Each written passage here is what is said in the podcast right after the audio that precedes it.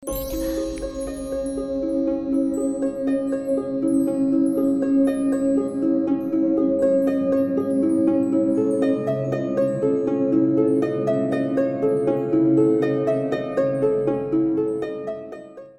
datang dan selamat malam. Saya Denny, narator dari Rumah Horor Indonesia.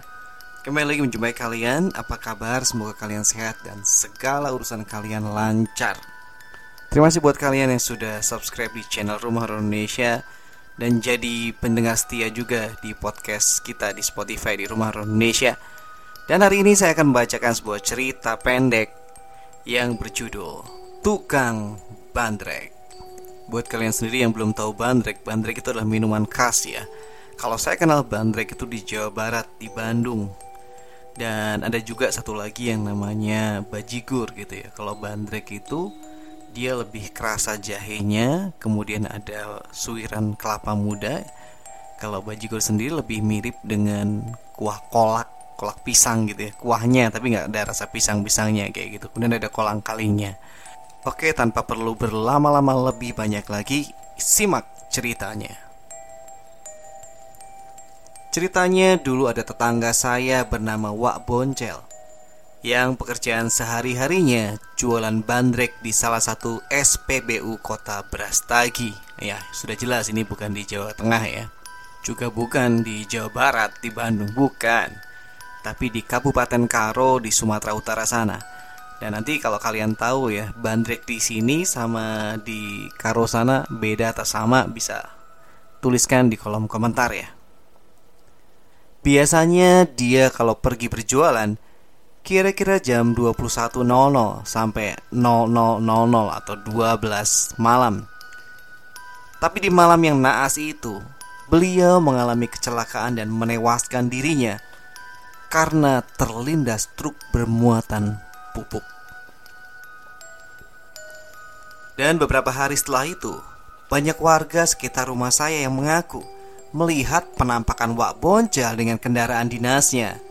Maksudnya adalah sepeda motor kesayangannya. Menurut warga yang melihat penampakannya, sepeda motornya tersebut hancur berantakan. Kecuali di bagian belakangnya saja yang mengangkut dagangan bandreknya itu. Dan masih menurut mereka juga, Sosok Wak Boncel itu muncul di saat hujan rintik-rintik Ya ya, pas untuk minum bandrek ya Disertai dengan suara tukang bandrek yang menawarkan bandreknya Dengan logat dan bahasa karonya yang khas. Tak hanya warga kami saja yang mengalami hal itu. Namun saat itu ada seorang mahasiswa yang datang ke desa kami. Kurang tahu juga mau apa dia ke desa kami. Apakah KKN atau semacamnya?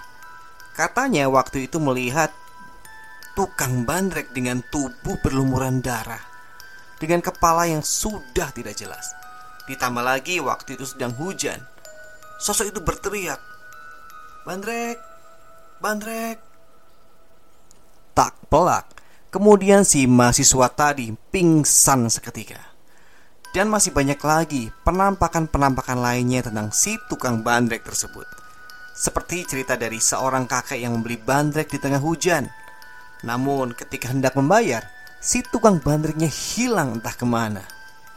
Wah kalau ini lumayan ya, tapi tak dulu. Kalau kita makan atau minum dari yang sosok seperti itu, ih bisa saja yang masuk dalam tubuh kita apa saja tuh, ih serem. Kemudian ada lagi seorang maling yang mengaku bertemu hantu dengan wajah berlumuran darah. Wajahnya hampir tak berbentuk namun ia sempat melihat bola matanya bergerak-gerak. Entahlah, mungkin arwah Boncel belum bisa tenang di alam sana.